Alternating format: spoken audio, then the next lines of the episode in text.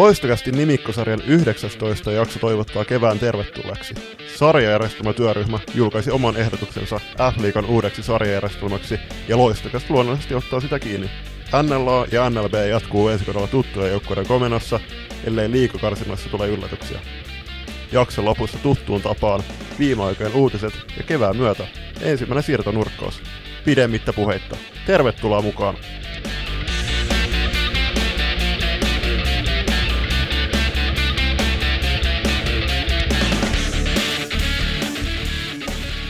Oikein, oikein ihanaa kevään korvallista täältä minunkin suunniltani ja tervetuloa mukaan tähän loistakästi 19 jaksoon. Nyt Juli, jos tätä nauhoitettaessa täällä sisätiloissa, niin tiedän, että sinunkin kaihoisa mielesi kaipailee tuonne ulkotiloihin, missä aurinko paistelee kauniisti ja linnut livertävät keväisiä lauluja. Mitä sulle Juli, jos muuten kuuluu? Ihan hyvä, hyvä kiitos, että tota, on alkanut käymään, käymään psykologilla ja mm, se on alkanut lähteä hyvin, hyvin että tota, joka toinen viikko nyt lähtökohtaisesti ja sitten 10-15 kertaa tulee hänen luon käytyy. Ja sitten totta kai, kuten sanoit, niin siellä on todella hienot kelit ollut viime aikoina, niin mm, on aika paljon itse viime aikoina katsonut eri purjehdusvideoita. Ja no, oma isäkin sanoi, että se nyt totta kai pahentaa sitä purjehduskuumetta, kun on miettinyt myös oma veneen ostoa ensi kesäksi kovasti odotan, että noi jäät lähtee, viimeisetkin jäät lähtee ja pääsis purjehtiin. Mitäs sulla? Eipä tässä ihmeempiä. Täytyy kyllä sanoa, että tuota auringon valon lisääntyessä niin tuntuu, että omatkin energiavarannot on kasvanut siihen malliin taas, että tuolla ulkonakin on tullut aikaa vietetty oikein urakalla, eikä ole tullut katseltua niitä purjehdusvideoita. Et se, mikä nyt tuossa koulun ohella ehtii, niin sitten tosiaan taas tuolla salibändin parissa ja tyttären kanssa koittaa aikaa viettää. Ja tällä viikolla, Julius, vihdoin pääsee myös katsomaan Turun kaupungin teatterin oivaa Hobitti-nimistä näytelmää. Ja se on kyllä semmoinen asia, että itsellä ainakin ihan super suunnattoman odottavat fiilikset siitä, että lapsuuden ystävän kanssa mennään nyt edellis kevään tai syksynä piti jo käydä silloin, kun ne alkoi ne, ne näytökset, mutta silloin koronan vuoksi tuo peruttiin ja nyt on sitten upgradeattu paikat vähän paremmille paikoille ja mennään katselemaan vähän, että miltä siellä Keskimaassa näyttää Turun kaupungin teatterissa. Joo, varmasti tulossa hieno, hieno näytös, että tota, loistavat näyttelijät ja hieno, hieno ilmeisesti myöskin osittain rempattu, rempattu ympäristö, niin mikä sen parempaa. Nyt kun ollaan näistä kuulumisista puhuttu, niin kuten jokainen varmasti tässä maailmaa hiemankaan seuraava ihminen tietää, niin vuosi 2020 on nyt kolmatta vuotta tässä jo jatkumassa.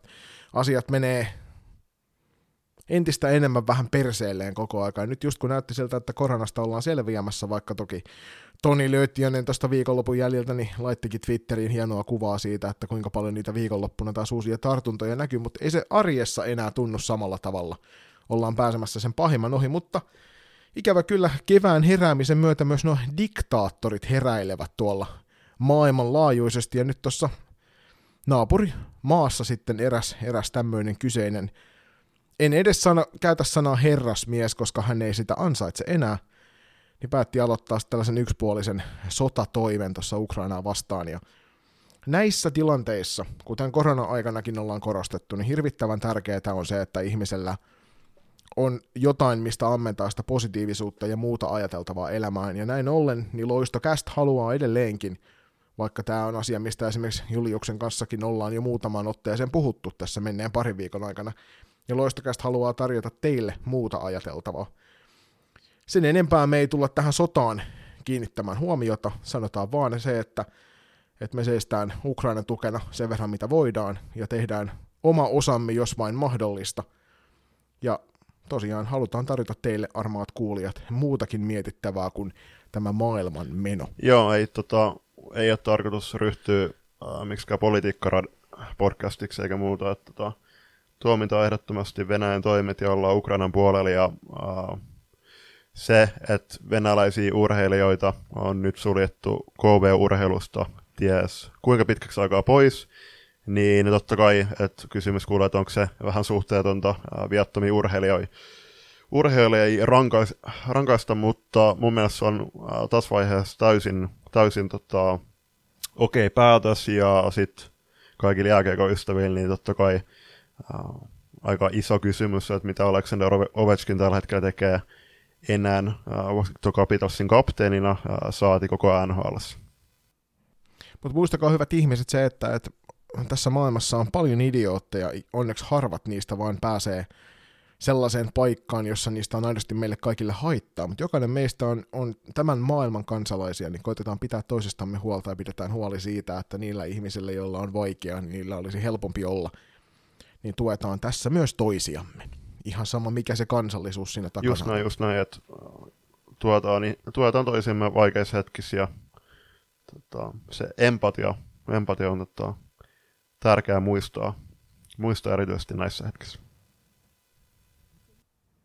Mutta se niistä puheista. Meillä on päiviteltäviä asioita. Lähdetään ensimmäisenä siinä, siitä, että tuossa tota, äskettäin käydyissä pudotuspelikarsinnassa tuonne NLAn puolelle, jossa samalla määrättiin sitten myöskin ensi kauden NLA ja NLB-joukkueiden lohkosarjapaikkoja, niin Julius ja maailman suurin fali, salibändifani Tero Töyrylä piipahtivat tuolla Lappeenrannassa tämän myötä. Loistokästin matkamittariin on kertynyt taas lisää kilometrejä. Kerropa meille Julius tästä tarkemmin. Joo, siis Tero laittoi mulle Twitterissä, että eiköhän lähetä, lähetä tota katsomaan Lappeenrantaan peliä. Ja mä sanoin, että totta kai, ja suuntaisin sitten valtion rautateillä, tai rautateitä pitkin Leppävaaran asemalle, ja sieltä sitten Teron kyydin Lappeenrantaa käytiin Tuen grillillä ottamassa loistavat terotti saipan ja mä otin tuplasaipan, tuommoinen lihapiirakka, erittäin herkullinen. Ja itse asiassa mä jäin siinä paluumatkalla sen reissun jälkeen Helsinkiin meidän isän synnynkoti, eli mun mummulaan yöksi. Pitkästä aikaa oli ihan siistiä. Ensimmäistä kertaa sitten Italian reissun 2019 liikkui myös metrolla. Se oli uutta ja jännittävää pitkän tauon jälkeen.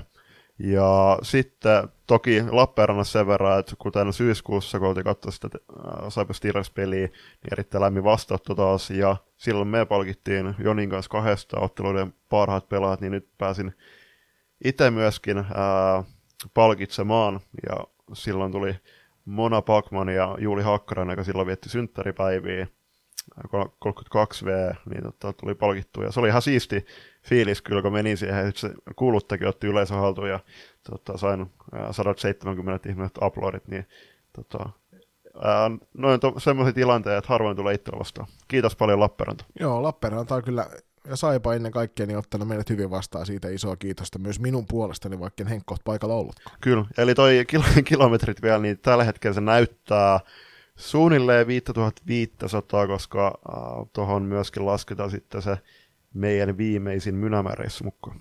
Hmm.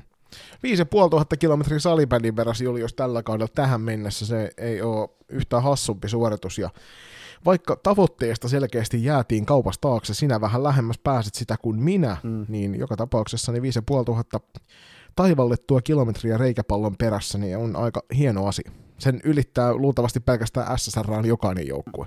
Just näin, ja siis varsinkin nyt kevään kynnyksellä, kun nämä tärkeimmät pelit lähestyy, niin kannustetaan jokaista oikeasti matkaamaan oman joukkueen perässä, ja jos ei nyt Ää, jos ette jaksa matkata, niin menkää ainakin sinne sitten kotipeleihin ja täyttäkää hallit, koska nyt kun rajoitukset on poistunut, niin tiedetään, että mitä parhaimmillaan salibändin väkiä yhteensä on saanut aikaa ennen koronaa noissa halle, äh, otteluissa, varsinkin playeriaikaa, niin täyttäkää ne hallit ja huutakaa oma joukkueen perään, ja mikä sen parempaa nyt, kun alkaa kevätkelit oikeasti tulemaan ympäri Suomen, niin aurinkolasit, pleksit päähän ja hyvä musiikki soimaan ja sitten ajamaan vaikka jonnekin Oulun katsomaan vieraspeliä.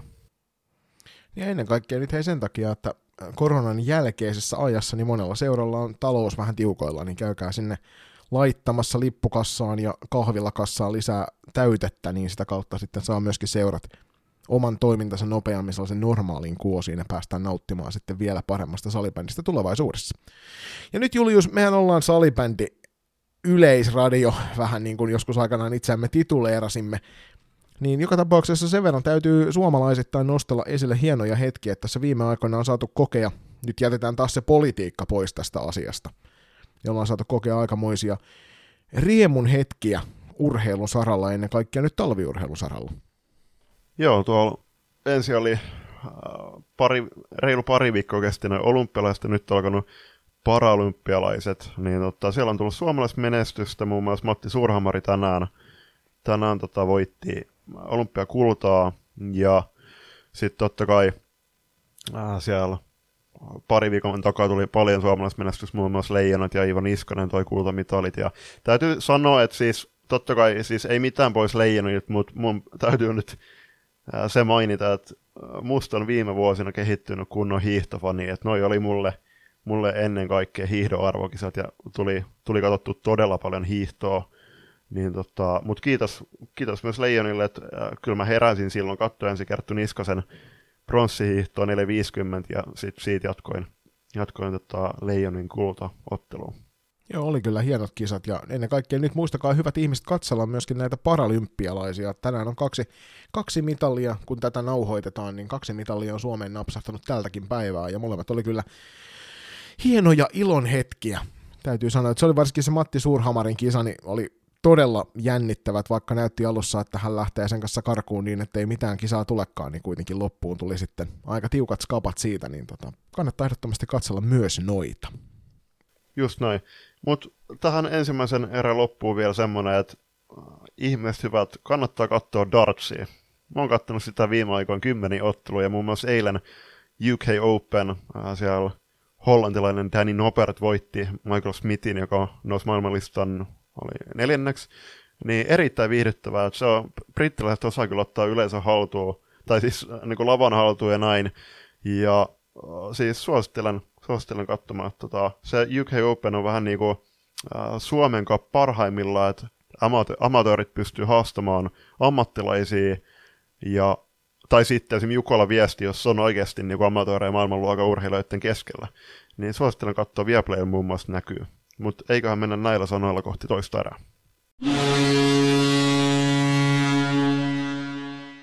Työnantaja. Onko kokoonpanossanne vajetta osaavista tekijöistä? Coachin pelikirjalla täytetään sinunkin joukkueesi. Katso lisää www.coachhr.fi.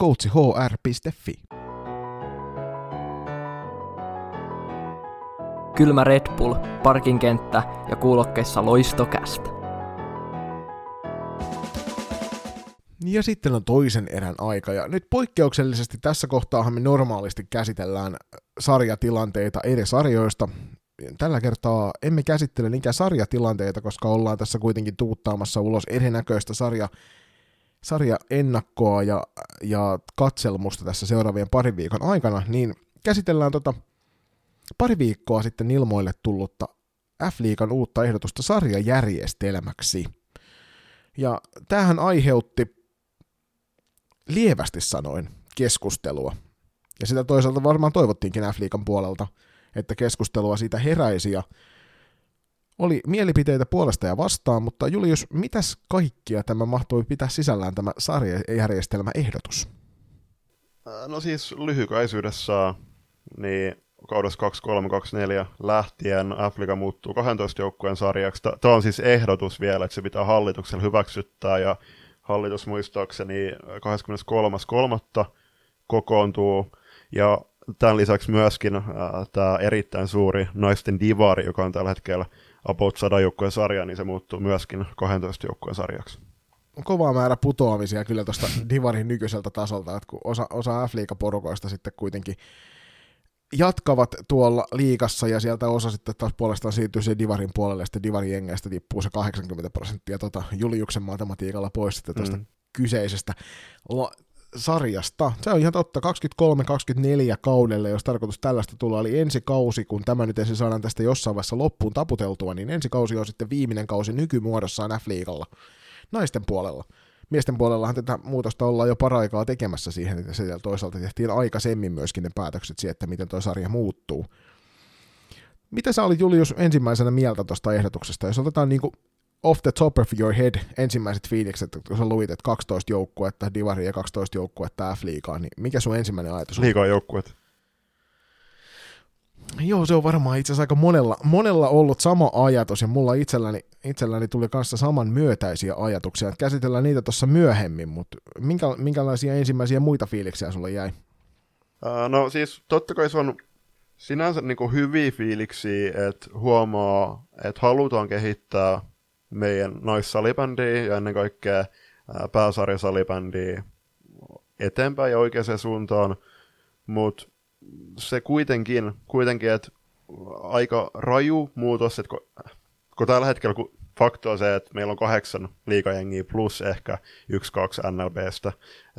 Päästään myöhemmin sit myöskin siihen, että miten nämä pudotuspelikarsinnat meni, niin se, että nostettaisiin periaatteessa neljällä, tai nostetaan neljällä joukkueella tota, liikajoukkueiden määrää, niin onko meillä tällä hetkellä riittävän monta joukkuetta liika, liika kykyistä seuraa. Myöskin tästä on, kuten sanottu, niin Twitterissä on ollut tosi hyviä keskusteluja, että miten sä määrittelet liikakelvollisen seuraan tai liika, liikapelaajan, mutta se on ehkä kuitenkin se suurin kysymys, että mistä me saadaan ne kaikki pelaajat, pelaajat ja sitten myöskin toi naisten divari, että se myöskin muuttuu niin valtakunnalliseksi sarjaksi, niin siihenkin pitäisi jostain kummasta löytää riittävän määrä joukkuetta, jotka on valmiit oikeasti uhraamaan, uhraamaan vapaa-aikaansa, olemaan tavoitteellisia sekä oikeasti myöskin löytämään sen taloudellisen puolen kondikseen. Niin Divarin puolellahan siinä sarjauudistuksessa niin mainitaan, että 10-12 joukkuetta, eli kokonaisuudessaan tämä on 20-20, 22-24 jengiä, joita tämä koskee mm. tällä hetkellä. Ja salibändi liitto ja F-liigahan tietysti on näitä kyselyitä laittanut eteenpäin seuroille, ja siitä, että millainen sarjan pitäisi olla. F-liiga-seuroista 100 prosenttia, eli kaikki NLA- ja NLB-jengit vastasi näihin, tähän F-liiga-kyselyyn. Ykkösdivisioona porukoista 69 prosenttia, terkut Iina Lemiselle, ja 2-4 divarista sitten 50 prosenttia, ja näiden perusteella niin 35 joukkuetta. Eli kolmesta, mä olettaisin, että tämä nyt on aika lailla 35 seuraa myös, jo ilmoittanut halunsa pelata noita yksittäisiä pelejä se on aikamoinen nousu kuitenkin aikaisempiin vuosiin, kun tämän sarjajärjestelmän uudistuksen taustallahan on se, että, että menneenä vuosina niin sekä liikasta että divarista on aika paljon joukkueita joutunut luopumaan omista lähtökohdistaan johtuen. Hmm. Niin, siis tällä hetkellä, tällä hetkellä meillä on 16 joukkueita, jotka pelaa yksittäisiä pelejä, ja si- siitäkin ne kahdeksan joukkuetta on, äh, kahdeksan joukkuetta pelaa viikonloppuisin niitä pelejä.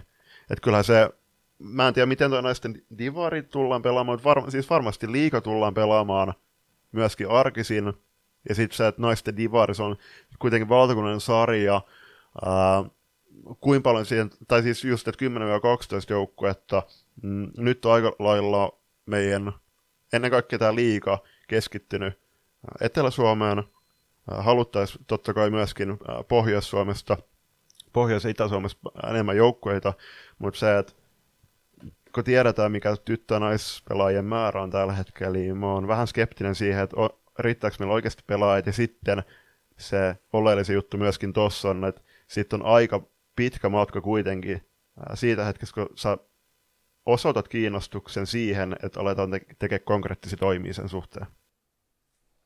Se on ihan totta. On paljon helpompi sanoa, että totta kai kiinnostaa, kun sitten loppujen lopuksi oikeasti ottaa kiinni siitä paikasta. Liikan ja Divarin alle olisi tarkoituksena perustaa vielä Suomi-sarja, joka pelattaisi turnausmuotoisena alueellisena, niin kuin Divari tänä vuonna on pelattu. Ja siellä osa noista joukkueista on mukana.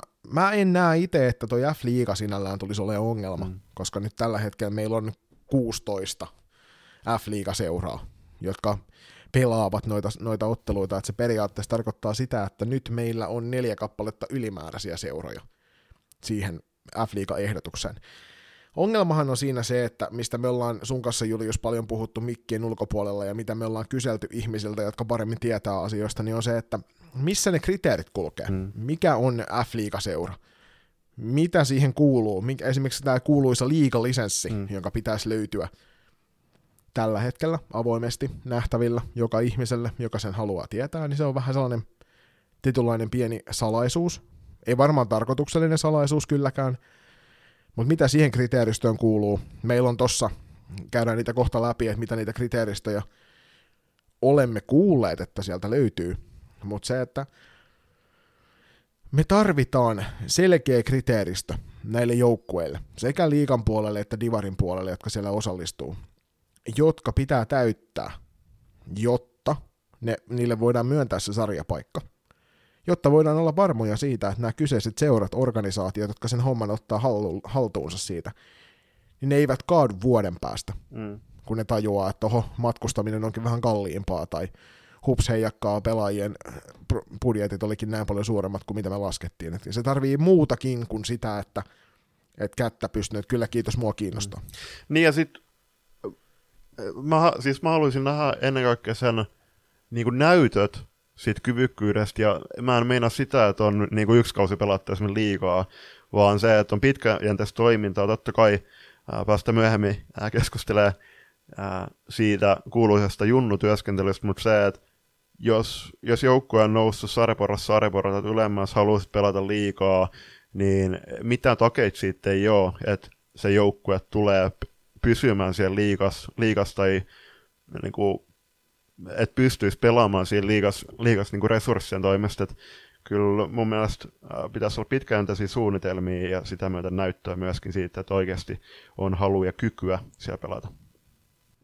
Niin jonkinnäköistä tukijärjestelmää varmasti kaikki toivoo siihen, että millä tavalla tämä homma hoidettaisiin läpi. Et käydään vielä läpi, tämä hallit, Salibändiliiton hallitus on vuonna 2021 asettanut tämmöisen viime vuoden syyskuussa tehtävän, tehtävänsä aloittaneen järjest- sarjajärjestelmätyöryhmään, ja siihen on kuulunut Kaarina Vuori, ja Jukka Kouvalainen on ollut, Karina on ollut se puheenjohtaja, sitten on ollut Jukka Kouvalainen, Perttu Kytohonka ja Panu Lappi, ja sitten toi pääsarjapäällikkö Jani Holopainen, jotka on tätä ryhmää tässä olleet miettimässä näitä asioita. Ja siellä on fiksuja ihmisiä. Me ollaan näiden kanssa käyty kaikkien kanssa jonkinasteista keskustelua tästä asiasta. Ja mä en epäile sitä, etteikö ne ajatukset siellä taustalla olisi järkeviä, mutta hieman heräs noissa Twitter-keskusteluissa ennen kaikkea semmoista, että, että toivotaanko nyt vähän liikaa. Mutta Kytohongan Perttu heitti mun mielestä hyvin sen, että jossain vaiheessa on vaan pakko ruveta vaatimaan, me voidaan puhua kauniita sanoja tästä iästä, ajasta ikuisuuteen. Mutta tosiasia on se, että jos ei kukaan ota sitä lusikkaa kauniiseen käteen ja rupea hommiin, niin mitään ei tule tapahtumaan. Et pe- pelättäisiin niitä liian isoja tasoeroja, niin se nyt kuuluu kuitenkin myöskin sit pääsarjaan, että on se yläkasti, keskikasti ja sitten niitä putos, putomiskamppailuja tällä hetkellä ää, meillä ei ole semmoista NLAssa muun muassa. Niin, siis on se nyt vähän assu, että siellä joukkueet pääsee jollain kolmella runkosarjavoitolla kamppailemaan kuitenkin pudotuspelipaikasta. Että siellä on sitten NLBssä samaan aikaan joukkueet pelannut 1,79 pisteen keskiarvolla, ja sitten sä voit kuitenkin vetää, vetää tällä hetkellä se on vähän niin kuin SM-liigas täällä, SM-liigas, kun se on suljettu sarja tällä hetkellä, niin siellä alkaa ne tyhjennysmyynnit jossain tammi-helmikuun, jopa joulukuussa, koska tiedetään, että ei ole niin pudotuspeleihin saumaa. Nyt, täällä, nyt on ollut sillä, että NLAssa ne kaikki kahdeksan joukkuetta, niin pelas ne miten, miten tahansa, niin jopa niin kahdella vikalla on sauma sitten siellä pudotuspelikarsinnoissa sa- säilyttää sarjapaikka siellä etäpuoliväliriä. Niin sä voit periaatteessa hävitä joka ikisen runkosarjaottelun mm. ja silti voittaa sit vain ne pudotuspelikarsinat ja jatkaa siitä eteenpäin vaikka Suomen mestaruuteen asti. Se on ihan mm. totta. Se on äärimmäisen erikoinen tapa hoitaa toi asia. Mutta jos me napataan julppa muutamia noita ongelmakohtia, mitä tässä on noissa keskustelussa nossa esille ja koitetaan ampua niitä vähän alas sieltä. Eli nyt tosiaan tällä hetkellä NLA ja NLB puolella on yhteensä 16 joukkuetta. Nämä koostaa sen meidän F-liikan. Divarissa oli, oliko niitä 28 joukkuetta tällä hetkellä? Suunnilleen joo. 27, jossain, siellä, joo. Jossain siellä alle 30 se suurin piirtein huiteli, vaikka me ollaan humoristisesti heitettykin, että toista sataa joukkuetta siellä tuntuu olevan, mutta se on se fakta, eli näistä joukkueista nyt toi 16 tässä liikassa ja sitten noin 30 sieltä, niin näistä seuroista ilmeisesti 35 kappaletta on ilmoittanut, että he haluaisivat noita yksittäisiä pelejä pelata. Pari vuoden päästä meillä pitäisi olla 22-24 jengiä näissä kahdessa sarjassa yhteensä. Eli nykyinen 16 joukkuetta, mikä tuossa liikas on, niin pitäisi pystyä kasvattamaan kuudesta kahdeksaan kappaleella, mm. että me päästään siihen tilanteeseen, että sekä liikassa ja divarissa olisi joukkueita, jotka pystyvät kantaa sen vastuun niitä yksittäisistä peleistä, noista matkusteluista ja kaikesta muusta. Ensimmäinen kysymys mulla heräs ja monella muullakin siellä Twitterin puolella oli, että ketkä nousee? Mm missä, missä päin Suomea on se osaamisen taso sellaista, että oikeasti pystytään täyttämään toi kuudesta kahdeksaan joukkuetta, jotka sieltä tällä hetkellä puuttuu. Tällä hetkellä meidän naisten divari on sanoen äh, todella heikkotasoinen. Siellä on muutama oikeasti vakavasti otettava organisaatio liika- ja divaripaikkoja ajatellen, jos halutaan oikeasti äh, rakentaa meidän pääsarjoista riittävän, riittävän tasollisia, va, tasokkaita ja vakavasti otettavia, niin ehkä kun se on nyt, niin kuin sanottu, niin siellä on 27-28 joukkuetta, niin mä en oikein ole silleen, en osaa sanoa, että mit, mitkä joukkueet oikeasti siellä Divarissa semmoisia, jotka tavoittelisi tosissaan tota, liikanousua. Siellä on muun muassa muutama seura, joilla on jo pelkästään, pelkästään omien liikajoukkueiden myötä ää, este nousta sinne ää, liikaan. Ja sitten lähinnä, lähinnä mulla tulee mieleen muutama joukkue sieltä naisten kakkos kolmosdivarista, jotka voisi ottaa hyvinkin tulevaisuudessa paikkansa sieltä.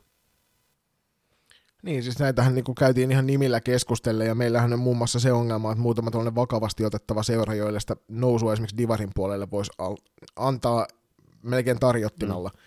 Niin heillä on yhteistyökuviot kuviot, kuviot sitten taas sovittuna esimerkiksi F-liigaseurojen kanssa, jonka takia he eivät esimerkiksi voisi kamppailla niistä liikanousuista, mm. ja se on aika mielenkiintoista. Toki minkälainen se yhteistyö on, onko siinä tiettyjä kriteerejä, että sen kanssa purkaa esimerkiksi TPS ja Mylämäen Virmolla on tämmöinen yhteistyösopimus Note Starsilla ja Eräviikingeillä, ainakin junioripuolella. Niin mielenkiinnon näkee nämä on esimerkiksi kaksi seuraa, kaksi organisaatioa, joilla varmasti löytyisi tahtoa ja kykyä ottaa sieltä niitä divari- tai li- jopa, jopa liikapaikkaa. Virmalla on, kuten kaikki tietää, jotka tyttö- ja naissalibändiä seuraa, niin ihan huikean hyvä se oma juniorituotanto. Noite Stars kuuluu samaan kategoriaan. Varmasti jos organisaation kannalta mietitään, niin järkevää jossain vaiheessa olisi se liikapaikka paikka pystyy saavuttamaan ihan vaan sen takia, että niille omille junnuille löytyy se polku sinne. Mm. Mutta sen jälkeen mitä muita? Meiltä löytyy FP-faktoria, mutta onko sillä alueella muita, jotka pystyy heitä avittamaan tuossa hommassa? Riittääkö faktorilla hommat siihen? Luultavasti. Mm. Mutta sitten ruvetaan menee jo siihen, että näiden jälkeen ruvetaan keskustelemaan sitten Jokerit, joka on ilmoittanut jo etukäteen, että he kasas tota tarkoituksella Divariin semmoisen nipun, että sen kanssa pystyisi nousemaan karsinnoista suoraan tuonne nlp Sielläkin on pelaajia, jotka ovat jo lopettaneet liikatasolla. Onko heillä aidosti halua sinne, mikä se jokainen taustaorganisaatio on? Niin ja, niin kuin, siis tällä hetkellä kuitenkin tiedetään, että kuinka paljon meillä on pelaajia tyttöjä noissa niin muun muassa Faktorin suunnalla, eli Joensuun suunnalla, niin voidaanko ajatella, että Faktori ja Jospa voisi uh, yhdistää voimansa, ja sitten Helsingin suunnalla, niin mä oon kuullut mu- muun muassa sitä, kun puhutaan esimerkiksi siitä, että äh, kuin hyvässä kondiksessa seurat on, että jo, että ei välttämättä tarvita junnu, junnupolkuja tai junnutuotantoa, että kyllä, kyllä niitä pelaajia riittää myöskin ottaa ää, äh, tulemaan, tulemaan niin kuin siis aikuisikäisiä pelaajia, niin tiedetään, että Helsingissäkään siellä on tällä hetkellä useampi liikaseura sillä alueella, ää, äh, jotka kamppailee samoista pelaajista, niin ollaks, voidaanko siihen oikeasti ajatella heittävämme yksi, kaksi uutta seuraa? Se on ihan totta. Että kun siellä esimerkiksi Kirkkonumi Rangers, Jokerit on, no Kirkkonumi Rangers nyt on semmoinen, jota en tähän mennessä vielä maininnut, mm. joka on myöskin pitkällinen salibänditoimija, jota löytyy sitä omaa juniorituotantoa ja sieltä muun muassa miehet ovat liigatasolla pelanneetkin. Niin sitten ruvetaan sen jälkeen miettimään jo, että mitäs Lohja, Lospista on tullut loistavia pelaajia tässä viimeisten vuosien aikana, ja siellä on hyvää uutta juniori kuormaa kantamassa liikkoja tällä hetkellä tuon Divarin puolella, jotka varmasti ehkä muutaman vuoden säteellä pystyy se stepin ottamaan. Mutta se tarkoittaa sitä, että me tuodaan lisää painolastia sitten vaan pelkästään tuonne pääkaupunkiseudun suunnille. Et jos, jos näistä joukkueista nyt vaikka kaksi kappaletta ottaa se stepin sen Divarin puolelle, mm niin yhtäkkiä sitten se, niin kuin seuran, se pääkaupunkiseudun juniorituotanto ei välttämättä riitäkään enää noin monelle organisaatiolle. Ei, siis muun muassa Norten Stars Ervi on tehnyt junnu-yhteistyötä ja puhutaan kuitenkin maailman suurimmassa salibändiseurasta ja uh, tällä hetkellä yksi lupavimpia tyttösalibändiseuroja. Toki Norssilla on käsittääkseni myöskin poikien joukkoja nyt tulossa, mutta anyway, niin se ennen kaikkea se pelaajien, pelaajien riittävy, riittävyys – niin kuin PK-seudulla, sit jos siellä Joensu, Joensuun seudulla, Kokkolan seudulla, ja sitten kun lisätään siihen nimenomaan se, että ää, puhutaan yksittäisistä ottelusta val- valtakunnallisista sarjoista, niin se on valtava hyppäys. Se on ihan totta. Millä kriteereillä tuota paikkaa pitäisi sitten ruveta tarjoamaan, niin kävästään pienellä katkolla ja mennään sen jälkeen noihin liikalisenssin mahdollisiin ehtoihin. aina on hyvä hetki muistaa rakkaitaan. Ja upeana apuna tähän toimii yhteistyökumppanimme Naantalin hopeapaja. Löydät sormukset, kaulakorut, säpäpalloriipukset, hienot rannekellut sekä näiden korjaukset ja huollot. Kattava valikoima tuotteita laidasta laitaan. Tutustu tuotteisiin tarkemmin osoitteessa www.naantalinhopeapaja.fi. Moi, mä oon Verku Rikkala, pelaan Nivakoksessa ja Kokkolassakin kuunnellaan loistakästiä. Ja sitten voitaisiin mennä tauolta tultuamme äh, keskustelemaan, minkä, minkälainen on liikokuntainen seura, tai entä divarikuntainen? No, jos sun Julius pitäisi sanoa ensimmäistä top kolme juttua, mitkä sun tulee mieleen, kun mä heitän sulle, että Julius, millainen on liikakuntainen seura, niin mitkä ne kolme asiaa on? Mm, talouskondikseen, junnutuotanto ja organisaatio. Se on ihan totta. Näitten, näitten päälle, kun heitetään tuosta vielä näitä liikalisenssiehtoja, missä ilmeisesti kun talous ja organisaation kunto olikin siellä, sitten muun muassa osaaminen seurassa. Mm. Minkä verran sieltä löytyy muun muassa valmentajakoulutusta tai sellaista omasta takaa, minkä verran niitä on käyty, kuinka paljon niitä osaavia ihmisiä siellä taustalla on, niin sitten olosuhteet. Missä se seura pelaa ne kotiottelunsa? Onko se ensinnäkin liikakelpoinen halli? Niin, siis tälläkin hetkellä on tullut kuitenkin, tiedetään, tiedetään muun muassa NLAsta ja NLBstä joukkueita, jotka on saanut poikkeusluvan pelata pelejä runkosarjassa nykyisessä kotihallissa, mutta sitten muun muassa Helsingin United tällä kaudella, niin ne pelasivat Stars Arenalla kotiottelut runkosarjassa, mutta nytten mm, play, tai näissä pudotuspelikarsinnoissa sitten pelasivat ensin Arena Center Myllypurossa ja sitten toisen Mossahallilla. Ja useampi joukkue kuitenkin varmasti painii samanlaisten ongelmien kanssa. Joo, siis kyllähän jo pelkästään, jos katsotaan niin seuran tai tuon kyseisen liikaorganisaation tai divariorganisaatioista taloutta, mm. niin ehdottomasti se oma kotikenttä, missä sulla on mahdollisuus kerätä sitä tuottoa niistä siitä yleisöstä ja kahvilatoiminnasta ja muusta, niin se on semmoinen asia, mikä kauden mittaan tuo aika mittavan omaisuuden kuitenkin sille seuralle, mikäli se ottelutapahtuma kiinnostaa riittävän monipaikkakunnalla. Et siihen nähden just nimenomaan se, että kyllähän näillä olisi kiva, kun jokaisella seuralla olisi se semmoinen oma areenansa, mihin se peli tuoda, mihin katsojat löytää paikan päällä. Et kriteereissä näissä niinku turva-alueista ja muusta on puhuttu tässä menneen vuoden aikana aika paljonkin, kun näitä vahinkoja on sattunut. Mutta näissä kriteereissä niin mä itse pystyn niinku hyväksymään sen, että siinä on tietynlaista joustoa. Vähän annetaan anteeksi siitä olosuhdeasiassa – mutta esimerkiksi talousasia on semmoinen, että mä en näe, että siinä on kauheasti mahdollisuutta löysätä. Mm. Koska meillä on näkynyt ihan taloudellisista huolista johtuen näitä sarjapaikkojen luovuttamisia, ja se ei missään tapauksessa ole hyvännäköinen signaali ennen, ennen kaikkea niin kuin salibändin ulkopuolelle. Mm. Mutta jos me halutaan itse ottaa tämä homma vakavasti, niin kuin me ollaan puhuttu, että jos et itse arvosta, niin miksi kenenkään muunkaan pitäisi – niin jos me halutaan salibändi väestön sisällä myös antaa sitä hyvää signaalia siitä seurasta, siitä joukkueesta, näistä organisaatioista, niin se täytyy näkyä myös siinä, että se talouspuoli on hallinnassa. Niin, ja sitten tuossa päästään siihen, jos siihen organisaation osaamiskykyyn, että se pitää olla oikeasti sitten oikeat henkilö vastaamassa noissa tilanteissa ja tekemässä sitä pitkään tässä suunnitelmaa tuon suhteen, koska niin kuin sanottu, niin me ei haluta kuitenkaan liikaa joukkueita, jotka tavoittelee pikavoittoja ja sitten muutaman kauden jälkeen hipuu ensin divariin ja sitten kenties sieltä vielä alemmas, sitten katsoo kokonaan salibändikartalta. Niin, ja varsinkin kun toi Divarista F-liigan nouseminen ei tosiaan ole mikään niin valioliikan nousi, että siinä ei puhuta mistään erikoisista rahasummista. Yksi semmoinen iso asia, mikä tota, tässä talouspuolella sitten mietityttää on se, että, että voidaanko me vastuuttaa seuroja ottamaan se kaikki vastuu siitä, vai täytyisikö esimerkiksi F-liigan tässä tapauksessa niin ottaa jollain tavalla osaa näihin talkoisiin muutenkin kuin sarjajärjestelmää kehittämällä ja sitten somemaailmaa hoitamalla ulospäin, että jos me halutaan olla, niin kuin mainoksessa sanotaan, niin maailman paras salibändiliiga, niin matkaa on vielä aika pitkälti, ja rahatonna se ei hirvittävä helppoa ole se ero kiinni ottaa ruotsalaisia, jos katsoo muun muassa tuosta esimerkkinä länsinaapurin suuntaan, niin tota, voi sanoa, että meidän organisaatiot on aika lapsen kengissä. Että meillä löytyy ihan liikatasoltakin joukkueita, jotka on pelkästään esimerkiksi yhden riittävän hullun ihmisen harteilla. Niin, ja sitten jos just siitä, että jos se riittävän, riittävän hullu yksittäinen henkilö palaa loppuun ja lähtee, lähtee pois sieltä seurasta, niin mitä sitten? Ja sitten just se, että F-liigan tavoitteena on olla maailman paras liiga, no se on ennen kaikkea, mä tiedän, että se on miesten puolella ollut, että nyt ei voida kuitenkaan e, niin kuin tällä hetkellä puhua edes tosissaan siitä, että meidän naisten sarja olisi maailman paras liiga.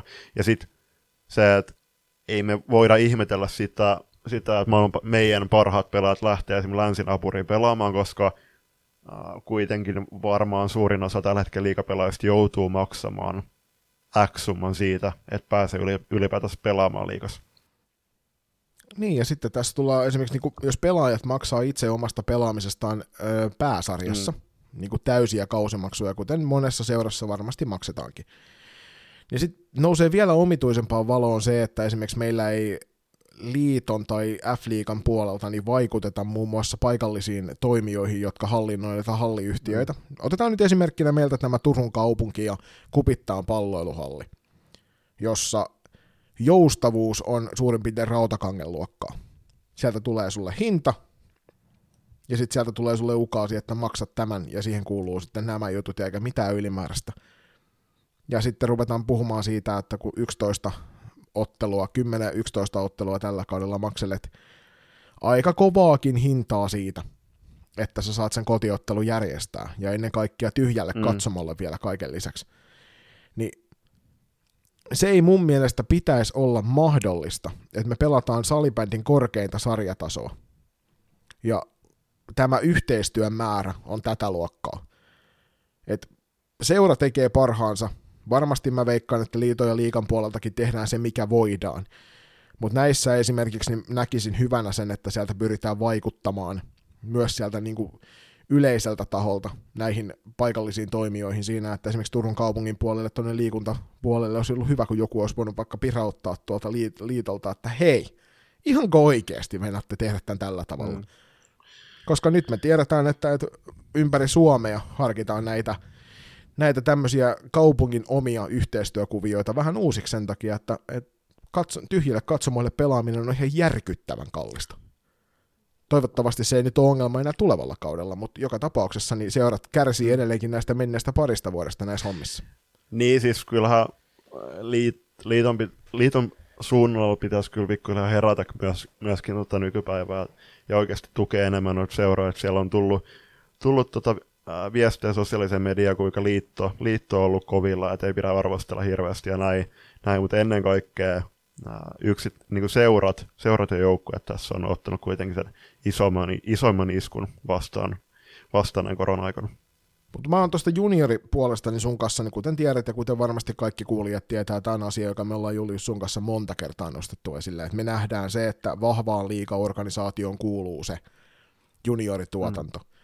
Tällä hetkellä ilmeisesti se menee niin, että sulla pitää kaksi juniori-ikäluokkajoukkuetta olla, ja sen jälkeen sä olet liika kelpoinen seura. Korjatkaa ihmiset, jos olen väärässä palautajat loistokäst.com, sinne voi heittää viestiä, tai joni.saloja, että loistokäst.com, jos puhun läpi ja päähäni, mutta tälläkin kaudella meillä on Julius F-liigassa joukkueita, jotka eivät täytä tätäkään kriteeriä tervetuloa seuraamaan meikäläistä muun muassa Twitterin. Julius Mella äh, on, on tota, avannut muutaman kerran suuni, suuni ja tota, äh, on korostanut kyllä niissä, että ennen kaikkea äh, edustan niis, niillä kommenteilla itseäni, enkä loistakästi, että ei kannata tota, kuitenkaan vihata loistakästi niiden kommenttien takia. Mutta mun mielestä siis mä oon täysin samaa mieltä, että junnutuotannon pitää olla kondiksessa. Mä oon muun muassa keskustellut eri liikapelaajien kanssa siitä, että pitäisikö meidän, äh, pitäisikö meidän niinku estää pelaajien unelma pelata liikasta sen, liikasta sen takia, että ei omassa seurassa löydyttää riitä junnupelaajia, niin se on siis mun, mun mielestä, joo, siis siinä vaiheessa se, että kuten tiedetään PK-seurilla muuta, niin ne junnupelaajat ei todellakaan riitä, riitä äh, tällä hetkellä hirveän monen liikaseuraa, niin siinä vaiheessa yhteistyövoima on aika iso voima, ja kannattaa pitää välit, välit joka suuntaan kondiksessa, ja miettii, että jos ei omalla, omassa seurassa ole, ole riittävästi junnupelaajia, niin sitten se puhelin kauniseen käteen ja soitto eteenpäin. Ja se, että ei mun mielestä mitkään suunnitelmat ei tässä vaiheessa pitäisi riittää, koska niin kuin sanottu näiden yksittäisten pelien halukkuuksien kanssa, niin siitä on pitkä matka siitä päivästä, kun sanotaan, että joo, kiinnostaa siihen päivään, kun oikeasti tehdään niitä juttuja niin kuin toden, todenteolla. Joo, siis mä itse olisin jopa valmis rajaamaan to sillä tavalla, että sulla täytyy olla SM-sarjatasolla, tai ainakin valtakunnallisen sarjan tasolla, niin täytyy olla niitä joukkueita. Mm.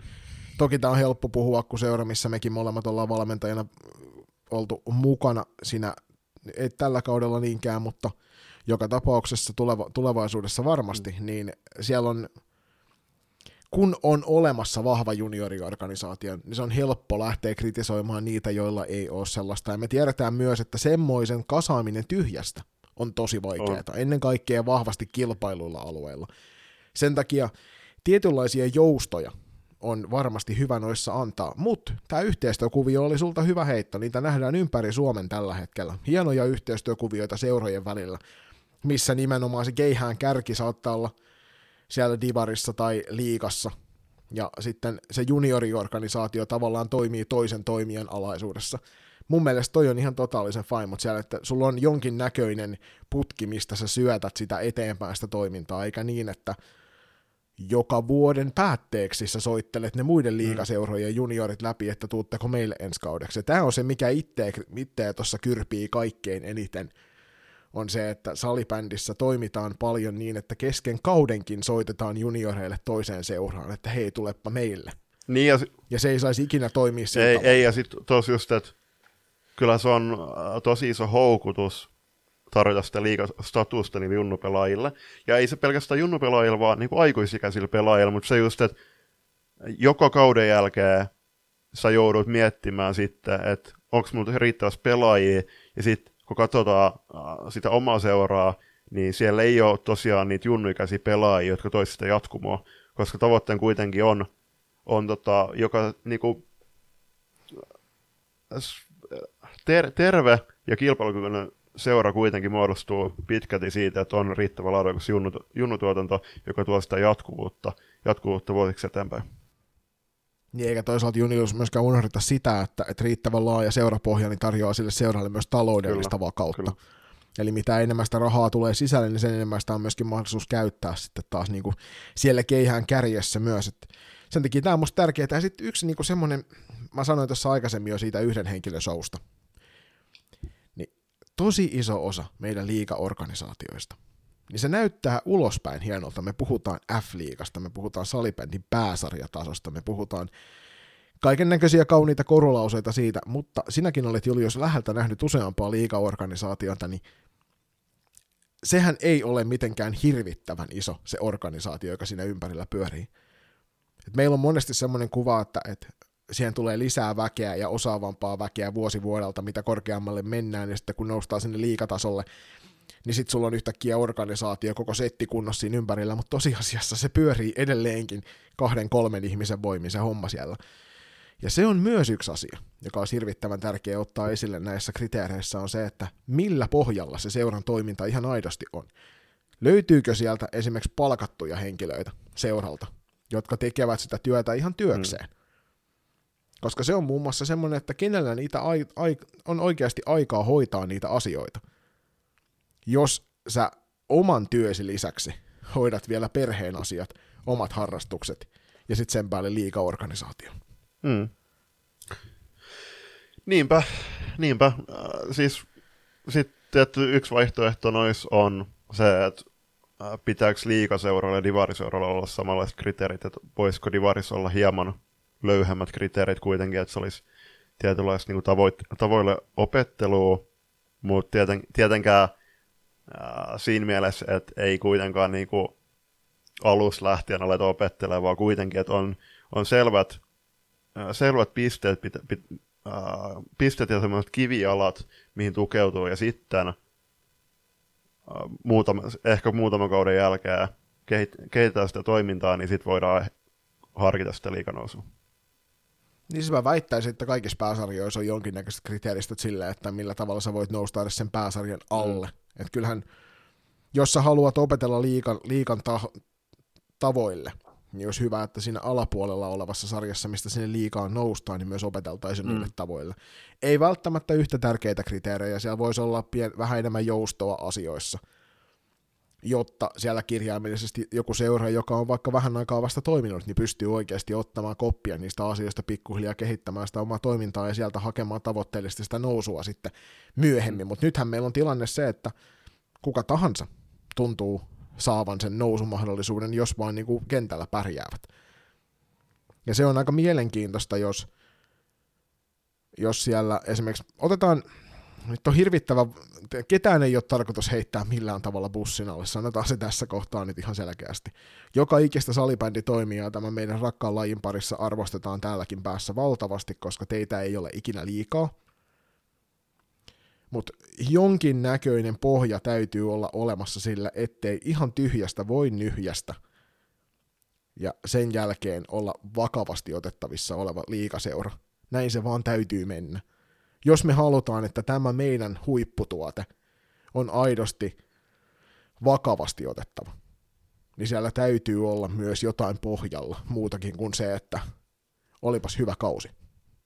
No näinhän se on, ja ei tässä on niinku ei ole tarkoitus pahoittaa kenenkään mieltä, mutta kyllähän se nyt vaan menee niin, että se on jotain näyttöä pitää olla ja mun mielestä yhden, käy, yhden, yhden kauden näytöt ei riitä vielä takaamaan sitä, että oikeasti vakavasti otettava liikaseura. Just näin.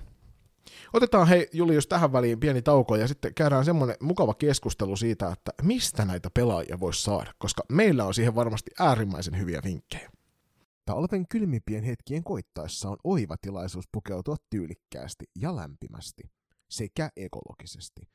Käy siis tarkastamassa Loistokästi verkkokauppaosoitteessa kauppa.kloffa.fi kautta loistokääst. Hej, jag heter Olivia och jag spelar i PSS. Vart jag än dricker mitt matchdagskaffe så lyssnar jag på.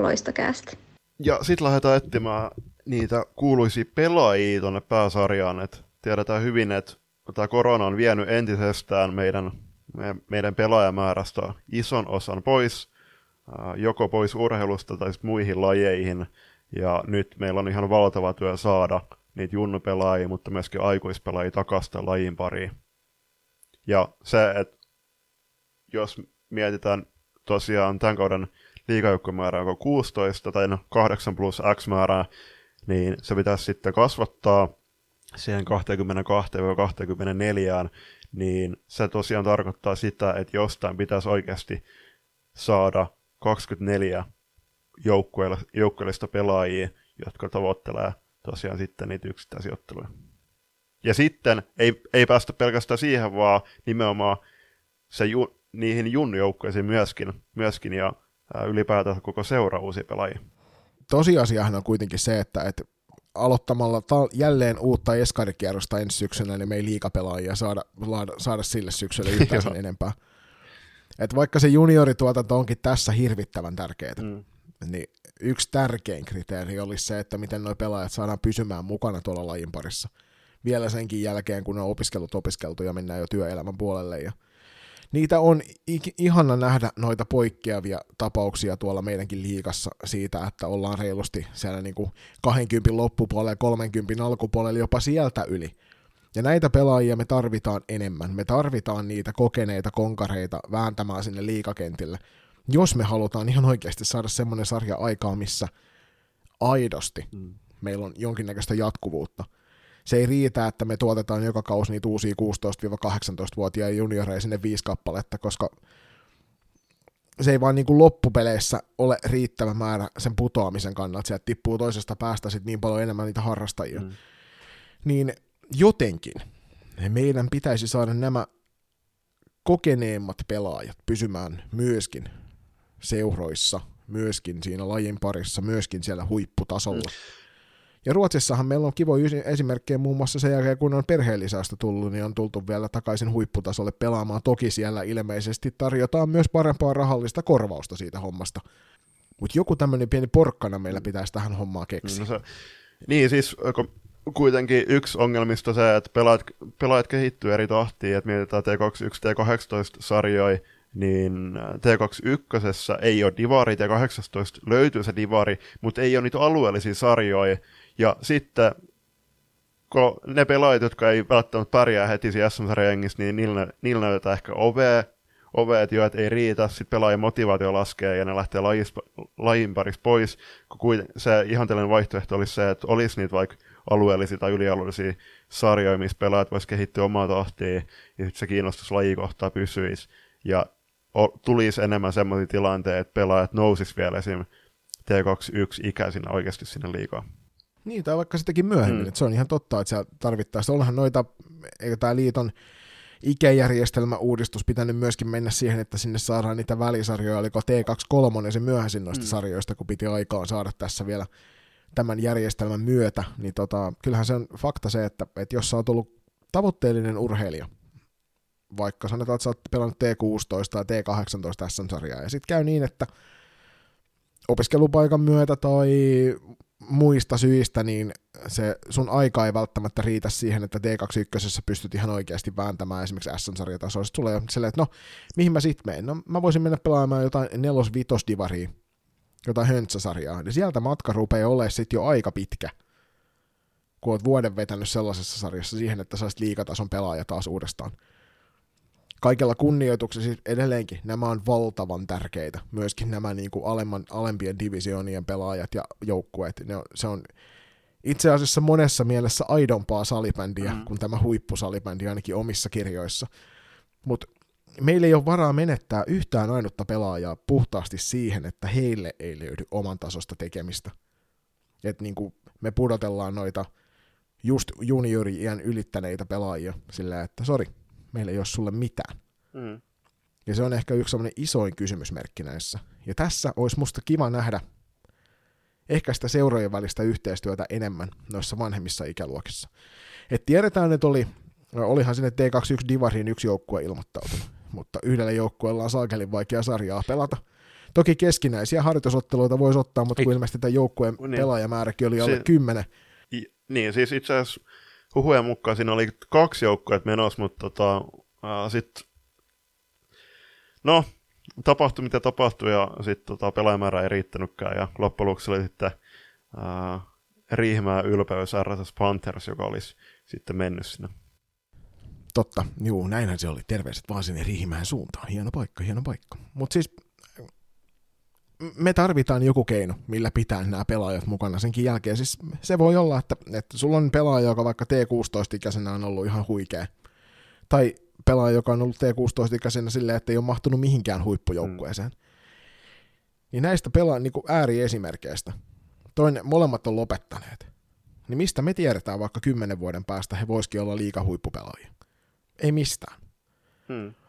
Mutta mistä me tiedetään, että heistä ei varmuudella tule niitä? Niin on se, että meillä ei ole heille mitään polkua tarjota siihen paikkaan, että he pystyisivät pitämään kiinni siitä rakkaasta lajista, pelaamaan sellaisella omalla tasolla. Tähän poikien tasolla tämä to- toituu ihan eri tavalla, kun niitä sarjatasoja on ihan järjetön kasa, ja sen päälle sulla löytyy vielä niin kuin kaiken maailman hallisarjoja, missä voit pelata. No. Mutta tyttö- ja naispuolella on niin paljon vähemmän no. massaa, että me tarvitaan enemmän apua mm. siihen. Ehkä tuohon siis, jos se T23-sarja olisikin, olisikin se olisi vaihtoehto, Siis äh, tarkoitan tässä tapauksessa, että T21-sarjasta ehkä luovuttaisiin, olisi sitten T23, joka kattaisi joku 3-4 ikäluokkaa. Että olisi, olisi sitten ehkä niin just enemmän pelaajia, mutta muun muassa Katriina Saaren lajilegenda, niin eikö kasvu aloittanut 20 paremmalla puoliskolla koko lajin ylipäätänsä. Niin juuri tässä päästään siihen, että, että jos on, on sitä tarjontaa, tarjontaa enemmän ta, niin kuin saatavilla, niin kyllä myöskin niitä pelaajia sitten ehkä olisi, olisi myös enemmän tyrkyä. Niin, että me ollaan salibändissä hirveän helposti jalkauduttu siihen ajatukseen tuonne kansanpariin, tai sillä ajatuksella kansanpariin, että me halutaan niitä junioripelaajia enemmän. Mutta meidän pitäisi ehkä enenevässä määrin myös pyrkiä jalkautumaan sinne kansanpariin sellaisilla jutuilla, että hei, että meillä olisi tämmöinen naisille suunnattu, et ole koskaan pelannut säbää vai? No hei, meillä on tämmöinen höntsä, höntsä vuoro tuossa noin, että tuupa, tuupa ihmeessä testailee. Mm jokainen seura voisi ottaa sieltä koppia siitä ajatuksesta, että järjestetään tällaista niin kuin, ihan mielessä enemmän juttuja. Ja sitten niille tyypeille, jotka ei välttämättä ole ihan niin motivoituneita sillä hetkellä, niin ei anneta periksi siitä ajatuksesta, että et, et se pela- siitä pelaajasta voisi vielä tulla liikatason tyyppi. Me ei koskaan tiedetä, kenestä se kasvaa.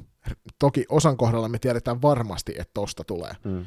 Mutta ikinä ei pidä sanoa, että tosta ei koskaan tule, koska näitä tapahtuu joka lajissa, että sieltä tulee ulkopuolelta sitä kehää, tulee sellaista väkeä, jotka pystyy sitten taas oikeasti niin kuin siellä aikuistasolla ottamaan sen homman haltuun ja dominoimaan siinä omassa lajissaan.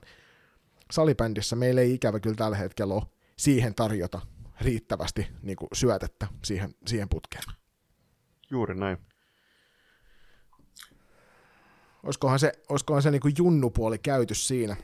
Heitetään tota Kurrosen Lasselle iso propsi, kiitokset Lasse myös sulle tuosta Twitter-keskusteluista, myös muille herroille, Suompään Timoa ja Kytohongan Perttua ja Henrikssonin Junnua ja ketä kaikkia muita siellä kävi meidän kanssa. Panu Lappi ja muuta. Panu Lappi, droppingia, yes, joo, kyllä. kyllä. Niin.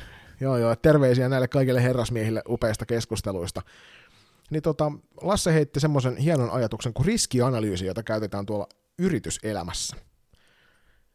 Ja se voisi olla semmoinen, että mä en ole itse yrityselämässä hirveästi pyörinyt, mutta toi kuulostaa järkevältä, ja kun niinkin järkevä ihminen kuin Kurrosen Lasse sen ajatuksen heittää ilmoille, niin mä lähtisin kuuntelemaan sitä, että millä tavalla me voitaisiin tehdä tuo riskianalyysi näistä seuroista, ja nähtäisiin sit oikeasti pitkälläkin kantimella se, että kenellä oikeasti, oikeasti, oikeasti on annettavaa mahdollisesti tähän uuteen sarjajärjestelmään, mikä, mitä nyt ollaan luomassa.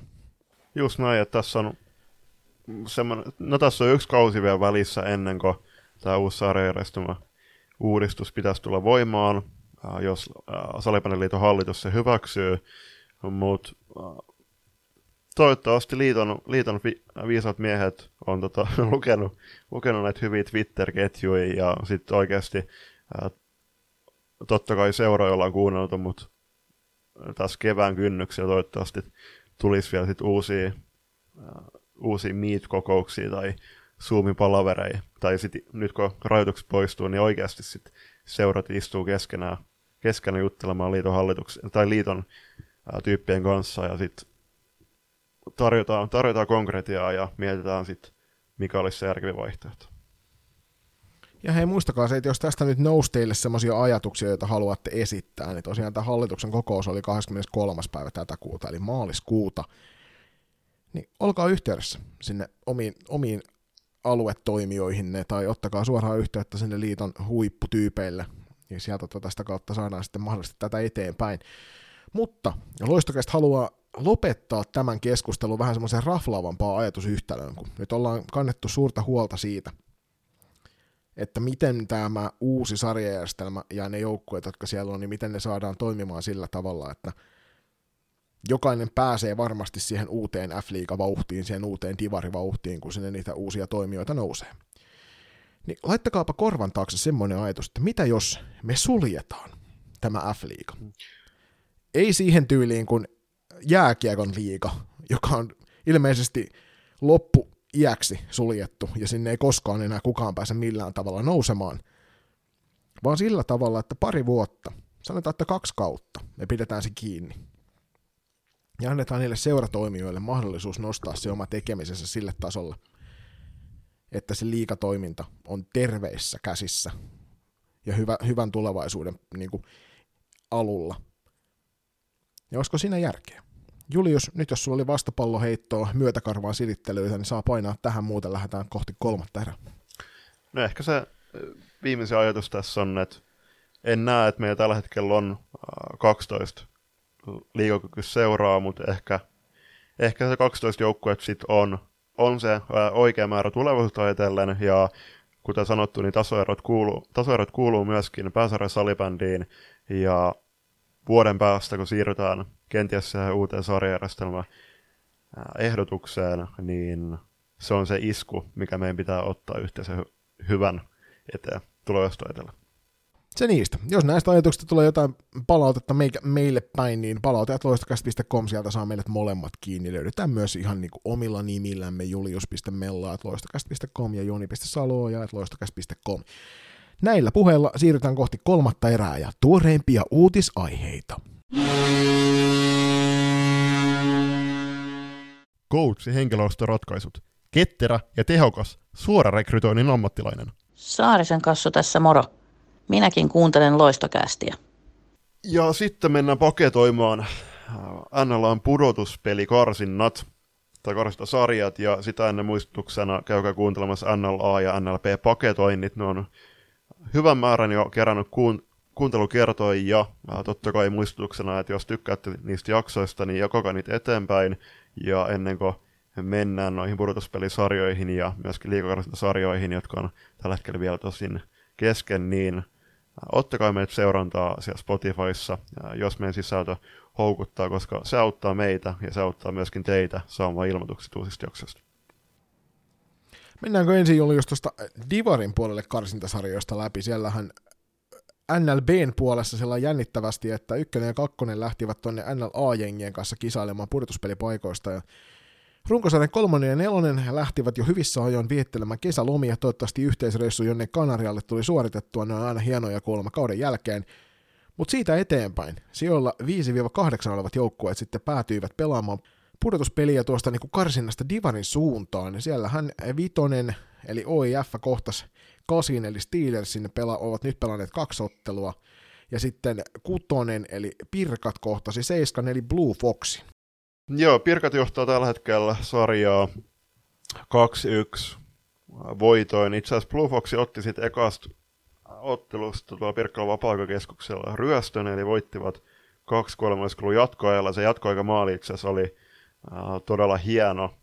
Se oli leftin puolen pelaaja, joka sitten se vasemman laidalla sit, äh, käänsi, käänsi kämmeneli ja äh, hieno viimeistely äh, lähemmäs aika lähellä oikeat ylänurkkaa, mutta sitten Pirkat on vienyt nämä kaksi jälkimmäistä ottelua, ja kuten me ennakoitiin, niin meidän, meidän veikkauksen mukaan Pirkat selvii tuosta kuiville, mutta toki Blue Fox on antanut loistavan vastuksen tähän mennessä.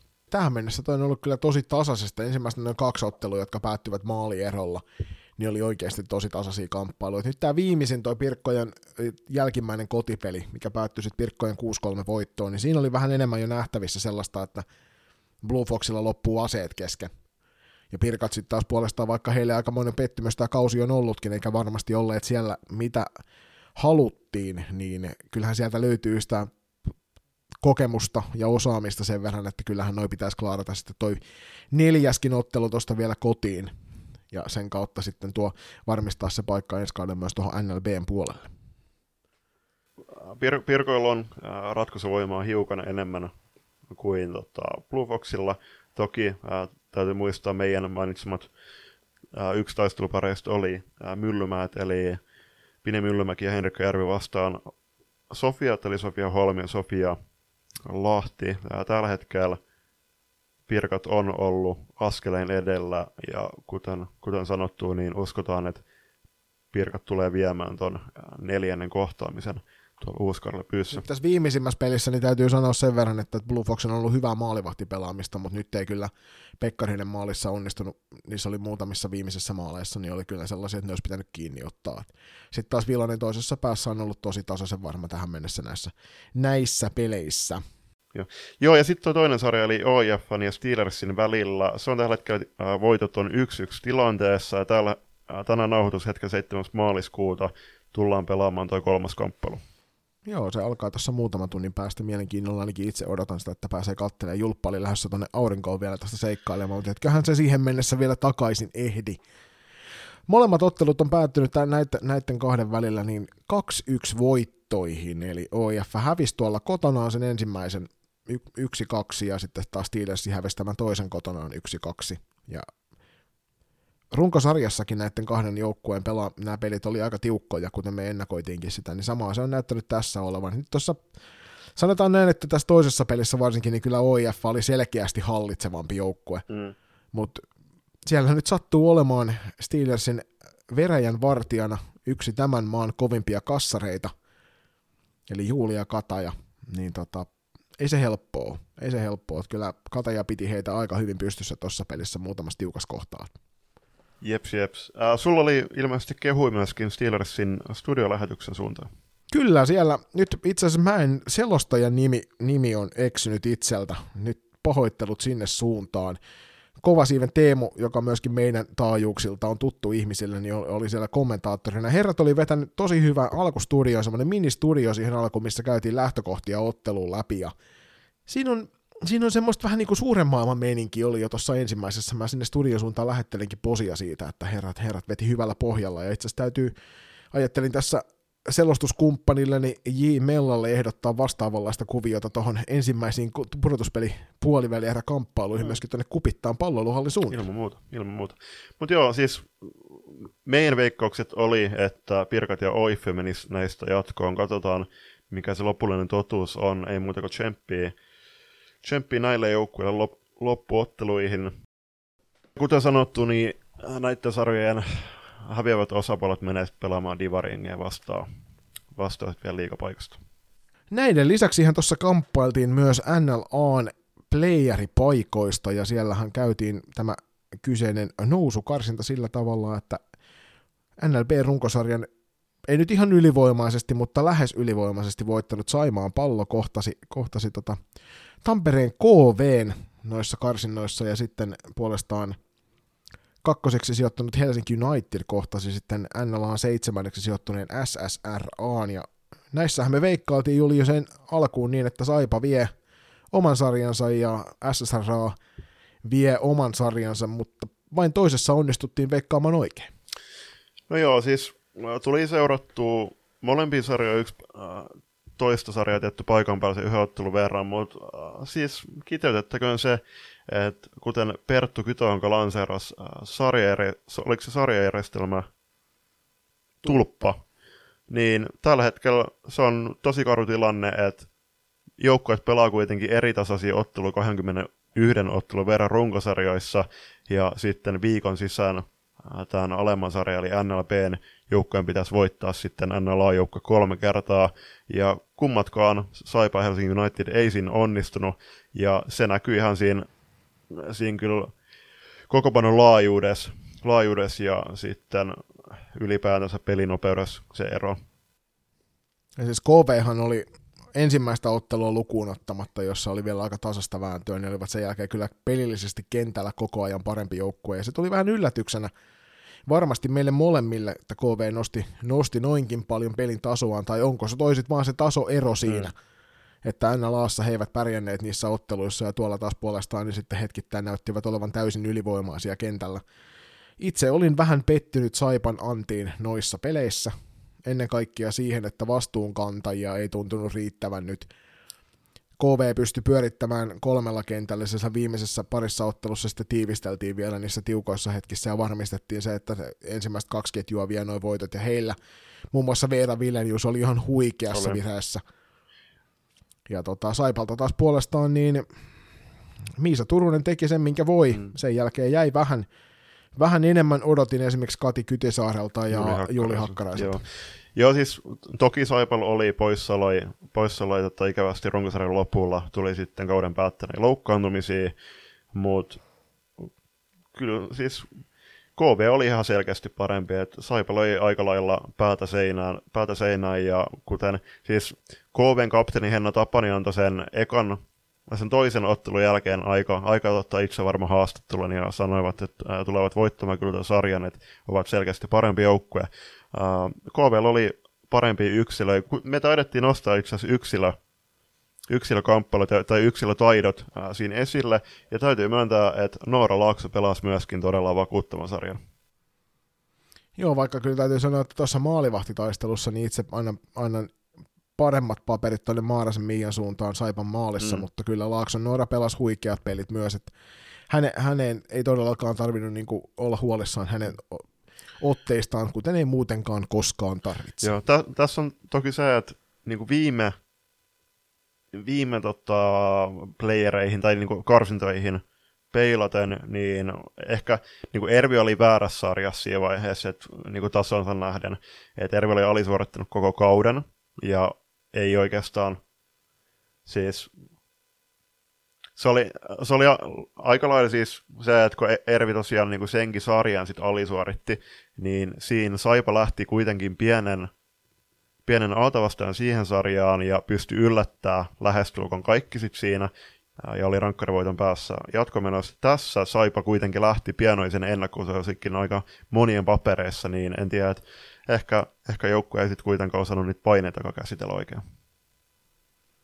Se voi hyvin olla. Tämä toinen ottelusarja puolestaan SSR ja Helsinki Unitedin välillä käytiin aika tiukoissakin merkeissä. Ja ennen kaikkea ensimmäisessä kahdessa ottelussa niin Helsinki United näytti sen, että, että, että he pystyisivät kyllä he pystyivät niissä ottelussa ihan aidosti laittamaan SSR tosi ahtaalle. SSRllahan tuli, tuli ikäviä poissaoloja erinäisistä syistä tuohon sarjaan, jonka takia aika kapealla rosterilla mentiin. Toki Helsinki Unitedilta myös puuttu heidän vastuunkantajia, että näissä vaiheissa keväällä niin yleensä niitä tulee. Ne on semmoisia asioita, joiden mm, kanssa pitää kyllä. vaan niin kuin pystyä elämään. Ja tota, lähtökohtaisesti niin meillä, mehän oltiin molemmat sitä mieltä, että Helsinki United on tuossa ihan selkeä vastaantulija, mutta mun täytyy sanoa, että iso hatunnosto Helsingin suunnille siitä, että millaisen pelisuorituksen joukkue sai aikaan noihin peleihin. Et oikeastaan vasta niin kuin musta tuntuu, että viimeisen, viimeisen sen ratkaisevan neljännen ottelun, mm. niin siinä puolen välin jälkeen niin rupesi näyttää siltä, että nyt ei enää koneessa riitä pensa tähän ottelusarjaan. Ja tässä Sarraa pysty, pysty vähän siipirikkoisellakin naisistolla vetämään sen ottelun kyllä niin hyvin, että ei ollut missään vaiheessa huolta enää siinä viimeisessä ottelussa siitä voitosta. Mm. Joo, ja siis niin mennään, mitä on tarjolla, ja kyllähän SSR Junnu pelaa, kuten me puhuttiin kauden allakin, että joukkue menetti tosi paljon viime kauden pelaajia, mutta tiedetään Ankkojen junnutuotanto ja sen, sen laatu ää, menneiltä vuosilta, niin siellä otti uudet vastuunkantajat rooliin, ää, isot peukut sinne päin. Ja kyllä mä väitän, että toi sarja ratkesi sitten siihen kolmanteen matsiin siellä Oulussa. Että siinä vaiheessa Helsingin Unitedin olisi pitänyt voittaa se matsi. Mutta täytyy sanoa, että veikkasin itse tuon sarjan ihan oikein, mm. kun veikkasin se 3-1, että sanoin, että Helsinki United vie sen yhden kotiottelun. Niin se olisi voinut kaatua, niin kuin sanoit, jos siellä Oulussa olisi tullut se toinen voitto, niin se olisi ollut kyllä sit niin kuin todella vaikean paikan SSR, mutta siinä näkyy Liinu Koiviston johdolla sit myöskin se, että siellä on noista kovemmista peleistä kokemusta vähän enemmän. Kyllä. Joo, siis kuten kirjoitin myöskin Twitteriin, niin totta kai harmittaa ennen kaikkea Saipan puolesta, että on pelannut aika suvereina kausia siellä NLBssä. Kar- karu on sarjasysteemi Helsingin Unitedille niin iso hatunnosta teillekin Uh, yllätitte meikäläisen ja varmasti Joninkin tosi piirteillä ottelukauden mm. aikana. Uh, aika moni joukkue kyllä oli nostanut Helsingin Unitedin eikä syyttä, niin ennakkosuosikkien joukkoon, mutta kyllä mä siis tässä uh, loppukanettina, niin mun mielestä ensi kauden liikassa pitäisi kaikki, kaikki ottelut striimata kyllä tota, joko ruutuun tai veikkosteven. Ehdottomasti se muka, mukana sinne liikalisenssi juttu juttuihin, mutta tämän myötä näiden sarjojen, ennen kaikkea nyt tämän karsintasarjojen päättymisen myötä, niin se tarkoitti sitä, että päästiin tuossa myöskin valitsemaan noita puolivälierä-pareja, ja siinähän Julius kävi aika hassulla tavalla, me voidaan pikaisesti tässä käydä, me tehdään tästä vielä puolivälierä ennakko erikseen, mutta eikö se niin mennyt Julius, että ihan samat otteluparit oli kuin viime vuonnakin? Joo, siinä vaan kotijoukkueet vaihto päittäin kaikissa muissa paitsi siinä Pessin, Pessin ja KV välisessä sarjassa. Joo, eli mielenkiintoista puolivälierät tulossa ja ennakoidaan sitä tuossa piakkoin nauhoitettavassa jaksossa, niin päästä sitten kuulemaan tässä vielä pelien alkuun, mutta perjantaina tällä viikolla olisi jo ensimmäistä pelipäivät, että kiire on meilläkin täällä podcast-mikkien ääressä. Juuri näin. Mennään pienen tauon kautta kohti uutisia. Climate on tuore suomalainen vaatebrändi, jonka kaikki tuotteet on valmistettu kokonaan muovia tekstilijätteestä. Jo yksi loistokästä Climate-kuppari säästää muun muassa miltei 7000 litraa vettä ja sen valmistuksessa on käytetty jopa 17 muovipulloa. Climate haluaa kiertotalouden menetelmillä tehdä tekstiilialasta aidosti vastuullisen sekä kuluttaja- että yrityssektorilla. Nyt jokaisella tämänkin jakson kuuntelijalla on mahdollisuus vaikuttaa, sillä on väliä, mitä puet ylläsi, myös ekologisesti. Climatein toimintaan pääset tutustumaan tarkemmin osoitteessa www.climate.com. Kevät on aina siinä mielessä niin kuin tämmöisen salibändi-intoilijan ja toki muidenkin laji-intoilijoiden kanssa ihanaa aikaa, että pudotuspelit alkaa ja pikkuhiljaa rupeaa siirtolistat jännittymään sieltä ja ennen kaikkea nyt itselle tässä vaiheessa kautta, niin tuo NRin siirtolista on sellainen, mitä varsin tulee seurattua, mutta pikkuhiljaa rupeaa myös tippumaan tänne salibändi-siirtolistalle juttuja, mutta ennen kuin sinne mennään, niin otetaan tuosta kiinni yhdestä uudesta uudistuksesta, nimittäin sääntökirjaan ollaan tuomassa uudistuksia, eikä pelkästään niihin kansiin ja tekstifontteihin, vaan ihan niin kuin sinne sisältöönkin on tulossa uudistuksia. Osaatko Julius meille kertoa vähän tarkemmin? Joo, eli kansainvälinen sählyliitto IFF julkaisi tosiaan viime viikolla lajin päivitetyt pelisäännöt, jotka tulee sitten voimaan heinäkuun alusta. Suurimmat muutokset entiseen verrattuna on viiden minuutin jäähyn korvautuminen kahden plus kahden minuutin rangaistuksella ja pelirangaistuksen muuttuminen kaksiportaiseksi sekä fyysisen pelin rikkeessä tuomittavien rangaistusten täsmentäminen. Ja tuohon me otetaan kiinni tuohon 2 plus 2 jäähyyn, niin se on itse asiassa aika paljon herättänyt keskustelua jo meidän, meidän kesken ja myöskin meidän yhteinen tuomari ystävämme Marko Lehtonen myöskin on tähän varsin osuvan kommentin. Joo, siis 2 plus 2 ongelma tietysti on se, että, että kun jos se menee 201 on mennyt sitä jäähyä ja kaveri iskee maalin siihen, niin se on sitten molemmat 2 plus 2, niin molemmat minuutit on sillä, tai kaikki neljä minuuttia sillä kulutettu. Että toi vanha vitonen oli siitä mielessä mielenkiintoinen, että sinä aikana pystyit mättämään niitä maaleja ihan niin paljon kuin vaan ehdit, kuten Julius, sä heitit välittömästi sieltä, oliko viime vuoden miesten mm, sen yhden esimerkin. Joo, siis se oli nyt äh, syksyllä Oilers Tepsi, äh, Oilers johti joku, sanotaan 5-1, ja Tepsi teki sitten siinä Femma aika joku neljä vai viisi maalia ja meni sitten loppujen lopuksi menoja. Se oli toki, toki vähän kyseenalainen jäähy silloin, mutta kyllä se mun mielestä on kuitenkin, että jos sä teet törkeän rikkeen ja se luokitellaan niinku just vaikka vaarallinen peli, niin kyllä mun mielestä ää, Femma, Femma pitäisi olla se ainut oikea ratkaisu tuossa, koska kuten sanoit, että jos se ää, maali tulee ajassa 201 jäähyn suhteen, niin sitten se on sillä selvä. Että kyllä mun mielestä niin kuin, riittävän kovat rangaistukset pitäisi olla, ja se on, se vähän kuuluu myöskin siihen pelihenkeen, että se viiden minuutin jäähy, niin se on neljäsosa siitä erästä, ja se saattaa muuttaa pelisuuntaa. Kyllä. Mä en tiedä, minkä verran tässä on tuomareilta kyselty kommentteja siihen, mutta meidän tuomarikentän mielipide oli aika selvä siitä, että miten tämä menee. Sitten taas puolestaan tuo pelirangaistusten uusi muoto on sitten taas sellainen, joka toi positiivista kaikua. Et nyt se on huomattavasti paljon helpompi tuota kautta sitten katsoa, että siinä ei ole enää niin paljon tulkinnanvaraa kuin aikaisemmin, ja siitä tuli positiivista palautetta. Se, mitä itse pidin, pidin tosi mielenkiintoisena, on nämä fyysisen pelaamisen rikkeistä määrättävät rangaistukset, ja sinnehän on tuotu nyt erikseen sitten neljä eri käsitettä. Eli careless, reckless, violent ja brutal. Ja tota, toi brutaali, mä toivon, että se säilyy nimellä brutaali mm. myöskin tässä niin, suomalaisessa salibändin käsikirjassa sitten, kun nuo säännöt saadaan esille. Mutta tämä tosiaan kertoo siitä rikkeen tasosta versus sitä vastapelaajaa, että, että tuomari sitten tuossa katsoo näiden neljän kriteeristä mukaan, että oliko se riittävän paha, että se oli brutaali, vai mentiinkö vaikka sinne väkivaltaisen puolelle. Niin, se on aika lailla veteen piirrettävää viiva kyllä noita suhteen. Että se on tulkinnanvarainen kysymys. Mutta joo, siis... Niin ne poistivat tuosta edellisestä tulkinnanvaraisuuden ja lisäsivät toiseen kyllä, tulkinnanvaraisuuden. Kyllä, just näin. Mutta joo, siis äh, hyvä, että uudistetaan. Äh, ehkä onnistuneen uudistus viime vuosin on kuitenkin ollut se äh, jalkasyötön salliminen. Ehdottomasti. Niin samaa mieltä tosta. Että se on tuonut kyllä, kuten esimerkiksi eilen näytti tuo kainulainen tuolla, mm. tuolla F-liigan puolella, että kuinka käsittämättömän upeaa jalkakoskettelua sitä voi palloon harrastaa. Joka bonito. Niin, Joo. Kyllä, kyllä, joo, siis se on, se on tota, tosiaan ollut hyvä uudistus ja totta kai se on hienoa, että yritetään pysyä ajan hermolla ja päivittää koko ajan, koko ajan sitä pelikirjaa tai sääntökirjaa tässä tapauksessa, mutta se on ilmeisesti toi 2 plus 2 on ollut niinku muiden maiden pääsarjoissa jo jonkin aikaa käytössä, mutta katsotaan, että minkälainen siitä tulee. tulee. Et toki siinäkin on myöskin ollut se, että se viiden minuutin jäähy niin on ollut aika kyseenalaisia tuomioita, että on tota, tullut ehkä vähän liian helpolla ne viiden minuutin rangaistukset, mutta sitten tossakin just, että se 2 plus 2, niin se on vähän harmi, harmi että se poistuu, poistuu mutta kai tuomaritkin tämän, tämän on sitten tota, keskenään nähnyt parhaammaksi. Sen lisäksi yksi iso muutos, mikä tuohon tulee, niin on se, että englanninkieliset sääntötekstit on nyt korjattu sukupuolineutraaleiksi.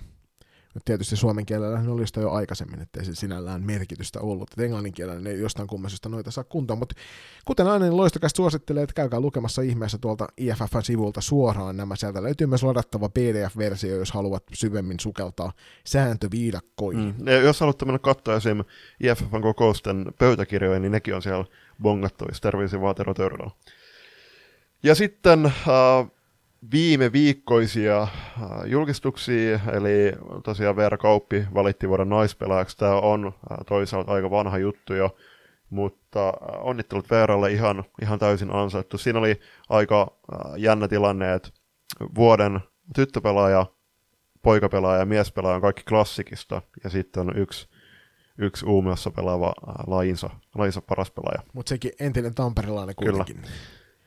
Mutta siis onhan tuo Veeralla aika hurja kausi, jos aikaisemmin jo tuli kaiken näköisiä hienoja palkintoja ja ei mitään muuta ei jäänyt puuttumaan kuin se maailmanmestaruus, muuten kaikki mm. mahdollinen olisi palkintakaapissa tältä Kyllä. kaudelta. Joo, ja siis äh, Veera terkkui äh, siinä suhteessa, että ilmeisesti nyt kipsi on otettu pois, pois kädestä ja paluu kohti pelikentti on entis lähempänä. Et toivottavasti nähdään maailman paras, paras pitkästä aikaa takaisin pelikentillä. Ja sitten, äh, jo ennen kuin siirrytään eteenpäin, niin pitää nostaa esille Mia Vallenuksen paluu pelikentille.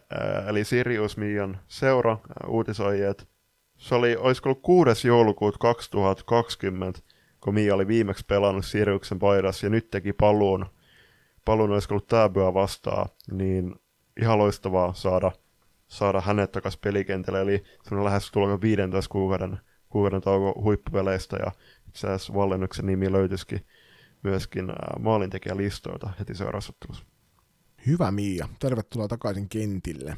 Sitten Lasse Kurronen valittiin jälleen kerran meidän naisten maajoukkueen päävalmentajaksi ja siellähän tiimi, tuttu tiimi jatkaa takana, eli sinne ei mitään suurempia muutoksia tullut siellä. Lasse lisäksi niin Jukka Ruotsalainen jatkaa lajivalmentajana, Aki Vilander jatkaa lajivalmentajana ja Ukkonen joukkueen johtajana. Ja tästähän myös käytiin tuolla Twitterin puolella hieman keskustelua, että oliko siellä Lassen lisäksi aitoja vaihtoehtoja olemassa kuinka paljon. Itse mieluusti näkisin, näkisin vähän avoimempaa keskustelua näistä asioista. Mm mutta toisaalta minimitavoitteeseen on pää, päästiin viimeksi MM-kisoissa, niin ei tullut, turha sitä nyt tosiaan. Ei tullut katastrofi. tota, niin, nimenomaan. Joo, ei siis, toki kaikki tuki Lassel, Lassel toivottava, toivottava olisi, että olisi enemmän kilpailua sen paikan suhteen jatkossa. Toivotaan myöskin, että Singaporessa nähdään Suomi, joka on pystynyt, ja toki kaikki muutkin maat, jotka on pystynyt reenaamaan ja pelaamaan ongelmitta ja tauoitta. Et nytten, nyt varsinkin tuo Vallenyksenkin paluu, ja sitten tiedetään, että Mia Karjalainen on tehnyt paluun loukkaantumisen jälkeen, niin to- toivotaan myöskin, että se kilpailu niistä kisapaikoista tulisi olemaan vähän laajempi myöskin. No sitähän Lasse sanoi ennen näitä Uppsalan kisoja jo, että nyt on ensimmäistä kertaa se tilanne sitä, että kilpailu ihan aidosti löytyy myös pelipaikoista, ja tässä varmasti nyt reilu vuoden aikana ehtii tapahtumaan vielä erinäisiä asioita, ja saadaan sinnekin uusia nimiä mukaan.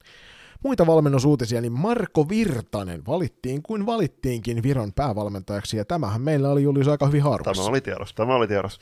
Loistokästin jaksossa numero 18 ää, tämä osattiin, osattiin jo ää, ilmoittaa, ilmoittaa tota, huhuna, terveisiä vaan Rene Kytisaarelle, että Renen kanssa ollaan vaihdeltu kuulumisia Uppsala-reissun jälkeen, niin ei muuta kuin tsemppiä Markolle ihan loistavaa saada sut, sut tota, nähty taas siellä Viron maajoukkueen penkin takana. Sitten tuossa muutama päivä takaperin, oliko itse asiassa kolmisen päivää sitten, niin oli tämmöinen sponsorointi ja tapahtumat ryn Spot Awards-kaala, joka järjestettiin Helsingissä, ja siellä Vuoden sponsorointiteoksi valittiin Klassikin ja Ideaparkin yhteistyö, ja tämähän on hienoa aina, kun salibändiä saadaan nostettua vähän eri asiayhteyksissä esille, ja tässä tapauksessa mm. tietysti aika osaavissa käsissä oleva Classic-seura, niin on, on tietysti näitä taustatöitä tehneet aika hyvin.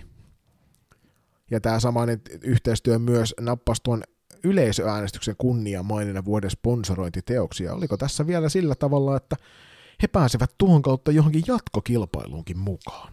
Joo, olisiko, olisiko Lontoos järjestetään se, että sinne vaan Basso Peltola varvaamaan uusia pelaajia myöskin, myöskin ota, tyttö- ja naissalibändiä sekä myöskin poika- ja miessalibändiä, uskon, että Britanniassa monta lahjakas salibändipelaajaa, jotka vois, vois esiintyä ehkä maailman parhaassa salibändiligassa F-liigassa tulevien vuosina. Siellä myös joulukuussa pelatut miesten salibändi MM-kilpailut sai erityismaininnan tästä upeasta Fisherman's Friends Joo, yhteistyöstä. Ja se Kyllä. siis täytyy sanoa, että yksi hienoimpia juttuja, mikä tuomari, tuomareille on näkyvyyden kannalta käynyt tässä viime vuosina. On. Mä itse tykkäsin, sytyin niihin paitoihin ihan täysin.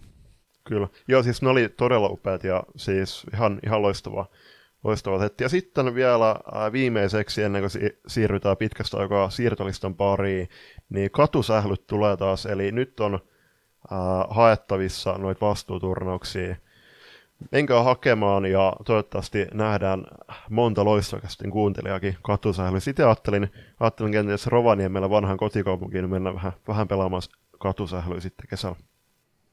Hieno homma. Ja nyt sen suuremmitta seremonioita siirrytään eteenpäin tuohon kohtalaisen lyhyen siirtolistan kimppuun, koska tässä vaiheessa, kun mennään vasta maaliskuun alkua, niin hirvittävän paljon ei ole kerrottavaa, mutta yksi iso kala kuitenkin liikahtaa. Joo, äh, Selin Stetler siirtyy tulevaksi kaudeksi hallitsevan Sveitsin mestarina itse asiassa olisiko kymmenennen cup-mestaruutensa äh, voittaneen Gluten Dietlikon Jetsi riveihin ja tässä vaiheessa terkut Laura Pakariselle ja Jenna Taivalojalle onnittelut Cup mestaruudesta. Tätä ei olla itse asiassa loistakasti somessa vielä nostettu esille, mutta äh, tämä oli myöskin, tämä Selinen siirto oli loistakastin Instagramin sählyvisassa kysymyksenä äh, menneinä päivinä, eli kannattaa myöskin sinne, sinne tota, herätä, herätä vastailemaan niihin ja osallistumaan. Lisäksi äh, Steelersilta julkaistiin tukku jatkosopimuksia. Totta kai ää, iso mielenkiintoinen kysymys on, että pelaako nämä jatkosopimuksen ää, solmineet pelaajat tuleva, tulevalla kaudella naisten divarissa vai NLBssä? Niin se on kyllä jännittävää. Mä, mulla on itsellä aika vankka usko siinä, että Steelers klaraa kyllä. He on tässä loppukaudesta esittäneet hyviä otteita, niin en usko, että sieltä Divarista niin kovaa jengiä vastaan tulee, että he heidät pudottaisi Divarin puolelle. Siinä olisi meidän uutisaiheet, Julius. Eiköhän me vedetä tähän loppuun sitten nämä perussysteemit, kiitokset ja somemaininnot ja kaikki muut vastaavat. Just näin, ja sitten taas kevään mittaan, kun näitä siirtoja alkaa putkottele ulos ja niitä huhui ennen kaikkea, niin laittakaa tulemaan meille palauteat loistokas.com. Pääkallolle tulee varmasti myöskin oma huhumaansa, mutta tavoitteena myöskin loistokasti kehittää jotain vastaavaa. Meillä on jo tiedossa muutama siirto, mutta ei niitä, niitä nyt tässä vaiheessa aleta, aleta vielä julki, julkaisemaan. Uh, tähän loppuun muuten ennen, kun heitellään noin tutut, tutut kuviot, niin mun toiveen olisi, että F-liigajoukkueet yhde, yhdessä rintamassa alkaisi uh, luukuttamaan noita Ukrainan värejä, koska hiihdossa nähtiin muun muassa maailmankapissa, että oli noilla kilpailijoilla uh, Ukrainan värit kisasuissaan ja sitten myöskin siellä Holmeen Kollenilla, jos hiihdettiin äh, miesten kuninkuusmatka 50 kilsa, harmi, että Iva voittanut norjalaisilla kolmas voitto, ja naisten, naisten tota, myöskin matka 30 kilsaa, jonka uransa päättänyt heräs Juhauk äh, voitti äh, aika näytöstyyli. Krista Pärmäkoska oli hienosti toinen, ja olisiko Kerttu Niskanen joku neljäs tai viides, mutta tosiaan sielläkin äh, nähtiin tosi paljon Ukraina värejä, niin se olisi mun mielestä aika, aika kiva, kiva teko tota, kevään peleissä ehdottomasti solidaarisuuden nimessä tässä vaiheessa niin jokainen luukuttamaan niitä Ukraina-värejä. Tähän ennen kuin mennään noihin meidän somemainintoihin, niin isot kiitokset jälleen kerran meidän yhteistyökumppaneille, eli Coachi henkilöstöratkaisut ja Naantalin hopeapaja. Ole, arvostamme valtavasti teidän yhteistyötä meidän kanssa. Isot kiitokset sinne, sinne molempiin instansseihin. Juuri näin, ja jos haluatte lähteä tukemaan loistakasti matkaa, niin muistakaa ottakaa meihin yhteyttä palauteet.loistakas.com, niin eiköhän löydetä yhdessä meitä molempia palvelua ratkaisua. Ja jos et, jos et tota, ole minkään yrityksen hallitsija, niin ehdottomasti kannattaa käydä tsekkaamassa meidän Patreon, Patreon kautta Loistocast, mm. niin sieltä voit heittää meille pientä hintaa meidän suuntaan. Siellä tällä hetkelläkin on on jo useampia euroja odottelemassa nostamista tällä kyseisellä tilillä, niin suosittelen lämpimästi sitä, että jos yksityisihmisenä haluat meitä tukea niin tota, ota, ota meihin sieltä sitä kautta yhteyttä tai kysy meiltä muuten vaan, niin apu, avustamme sinua tässä kyseisessä yrityksessä. Jeps. Ja muistakaa, että nyt kevään ratkaisupelit on täällä. Erottukaa eduksenne salibändin halleilla ja niiden ulkopuolella loistokastin verkkokauppa yhdessä Climatein kanssa pyörii tuttuun ja voimakkaaseen tapaan kauppa.kloffe.fi kautta loistokas. Siellä on teepaitaa, kollegeja ja huppari meidän logoilla ostettavissa. Käykää, käykää ostamassa, jos niin koette parhaaksenne ja siinkin vaiheessa totta kai iso kiitos. Äh, muutama frisbee golf kiekko on myöskin vielä äh, ostettavissa tässä vaiheessa. Äh, isot kiitokset muun muassa Tinna Siljamäen ja Toni Soikkelin suuntaan, kun olette kiekot myöskin ostanut, ja totta kai myöskin Meri Mettelän suuntaan, kiitos Meri sullekin, ja m- muuten, niin Ida Mettelä tästä tehdään just menneen viikonloppuun ensimmäisen SSL maalinsa. Oli hieno, kannattaa sieltä käydä heidän Instagram-storista, Malmö FPC Instagram-storista katsomassa, sieltä se löytyy, tai sieltä ihan sivuilta itsestään. Julius, onko meillä kangasmerkkejä jäljellä vielä? Ei ole itse asiassa, mutta niitäkin tullaan tilaamaan lisää, laittakaa siitäkin koodi. Ja sitten, mihin te voitte koodia laittaa, mistä meitä saa niin kuin helpoiten kiinni. Totta kai toi sähköpostiosoite palautajat loistakas.com tai meidän sähköpostiosoitteet, mutta loistakastin Instagram elää ja voi hyvin. Meillä on tällä hetkellä about 1860 seuraajaa. Tavoitteena on saada 2000 seuraajaa ennen kesä, kesätauolle siirtymistä. Käykää ottamassa meidät haltuun, jos tota, haluatte. Ja siellä on muun muassa äh, loista, niin näitä Instagram-visoja, jotka on saavuttanut tosi hienon suosion, ja äh, Roosa Vilkaselle erityismaininnat, joka, joka taas kohensi meidän visuaalista ilmettä myöskin niiden suhteen. Isot kiitokset Roosalle myös minun puolestani. Se on hienoa, kun meillä on alan ammattilainen hoitamassa meidän visuaalista ilmettä. Jaa, jakso olisi käsitelty, Instagramit mainittu, Twitteri, sieltäkin meidät löytää aktiivisesti keskustelemassa, löytää sekä Juliuksen oman, oman tilin kautta, mikä se Julius taas oli? Julius Mella. Ja meikäläinen at JT Soja, siellä löydetään molemmat, ollaan, koitetaan aktiivisesti pitää yllä keskustelua salibändi rintamalla. Juliukselta voit käydä sen lisäksi seuraamassa myös muun muassa hiihtoja ja dartsia. Kyllä, just näin. Ja sitten loppuu, hei, äh, meidät löytää niin Spotify, Googlen ja Applen podcast-alustoilta. Toivottaisi, että äh, jos kuuntelette meitä ja tykkäätte sisällöstä, niin painakaa sitä seuraa nappäintä. Se vie teitä about kaksi sekuntia. Voitte näin myöskin kuunteluhetkellä sen tehdä. Se auttaa meitä saamaan uusia yhteistyökumppaneita, koska nuo lukemat oikeasti vaikuttaa. Tällä hetkellä meillä on meidän seuraajista about 9 prossaa Spotifyssa siis seuraa meitä, Uh, ja muun muassa Instagramissa meillä on 1800, niin siitäkin niin uh, todella pieni joukko, joukko tota, seuraa meitä myös Spotifyssa, niin toivottavasti että sen teki sitten. Muistakaa rakkaat ihmiset, että nyt on Saalibändi Jännärin kulta-aika käsillä. Pudotuspelisarjoja on menossa siellä sun täällä ja ennen kaikkea rajoitukset ovat koronan takia poistuneet, niin Salibändi Herkkua on livenä tarjolla melkein jokaisessa vähänkään isommassa salibändikaupungissa. Käykää katsomassa junnupelejä, käykää katsomassa aikuisten pelejä alemmilla tasoilla, käykää katsoa noita huippusarjoja, F-liigaa ja Divaria. Ottakaa itse, ottakaa perhe mukaan, ottakaa kaverit mukaan. Ottakaa teemaksi tälle keväälle, tutustuttakaa joku salibändistä tietämätön ihminen salibändiin, napatkaa sinne mukaan paikan päälle ja saadaan sitä kautta lisää seuraajia tämän rakkaan lajin pariin. Koska Julius salibändi on parasta paikan päällä. Ja muistakaa myöskin nyt, kun pikkuhiljaa noi lumet alkaa lähtemään ja myöskin, myöskin ne hiekat lähtee sieltä teiltä, niin pihapelit kunnia, menkää myöskin pelaa pihalle ja nauttimaan ulkoilmasta, ylipäänsä liikkumaan, koska äh, siellä on nyt kevät on, kevät on täällä ja äh, liikunta tekee hyvää, hyvää mielelle ja kropalle. Hästä katukentät kuntoon. Jeps, ei muuta kuin kohti seuraavaa jaksoa ja nähdään hallella.